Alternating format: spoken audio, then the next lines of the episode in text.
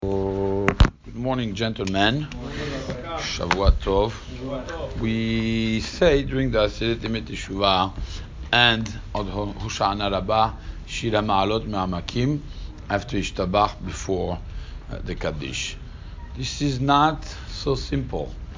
We know that we don't say anything between Ishtabach and the rest.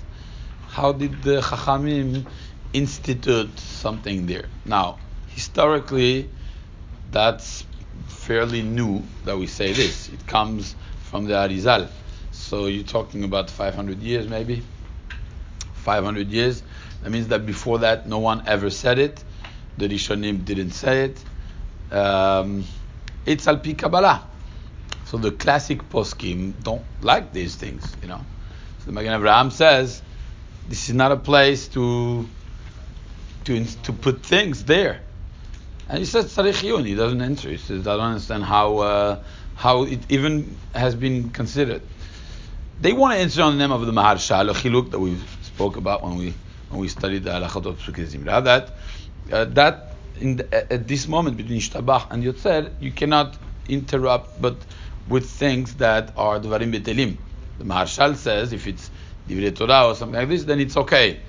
But we also saw that if someone wants to learn Divrei Torah at this point, it's okay, but without saying the words, it's not something. So even less to institute, let's say it in a unison, you know, now. You couldn't say it a little before. You have to say it now. So again, it's Al Asod. The Arizal is the one who talks about it. He says it's uh, it's extremely powerful tefillah at this point. But halachically, it causes uh, several problems.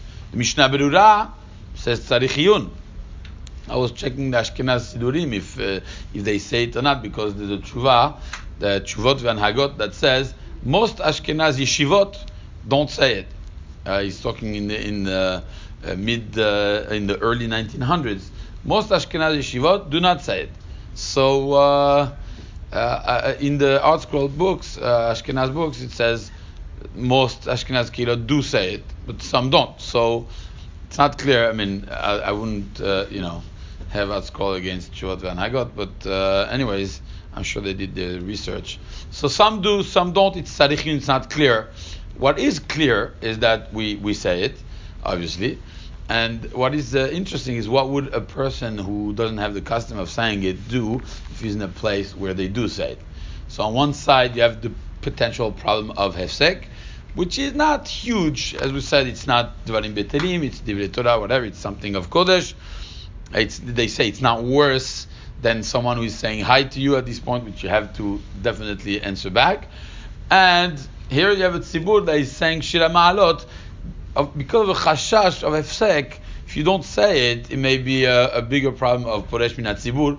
You have a tzibur that is, uh, tr- is doing something uh, um, that, that, this tzibur considers uh, something good, something uh, you know, getting uh, closer to Baruch This is a very auspicious uh, tefillah, auspicious time.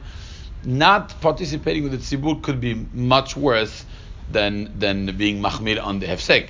And therefore, definitely a person who doesn't have the minhag, but in the tzibur that they do have the minhag, has to do what the people of that uh, place do. The only trick that one could do is to make sure uh, it's not a good trick, but uh, to make sure that the person is a little late, and then by re- either by reading, continuing reading what he's doing, yes, some like these tricks, right?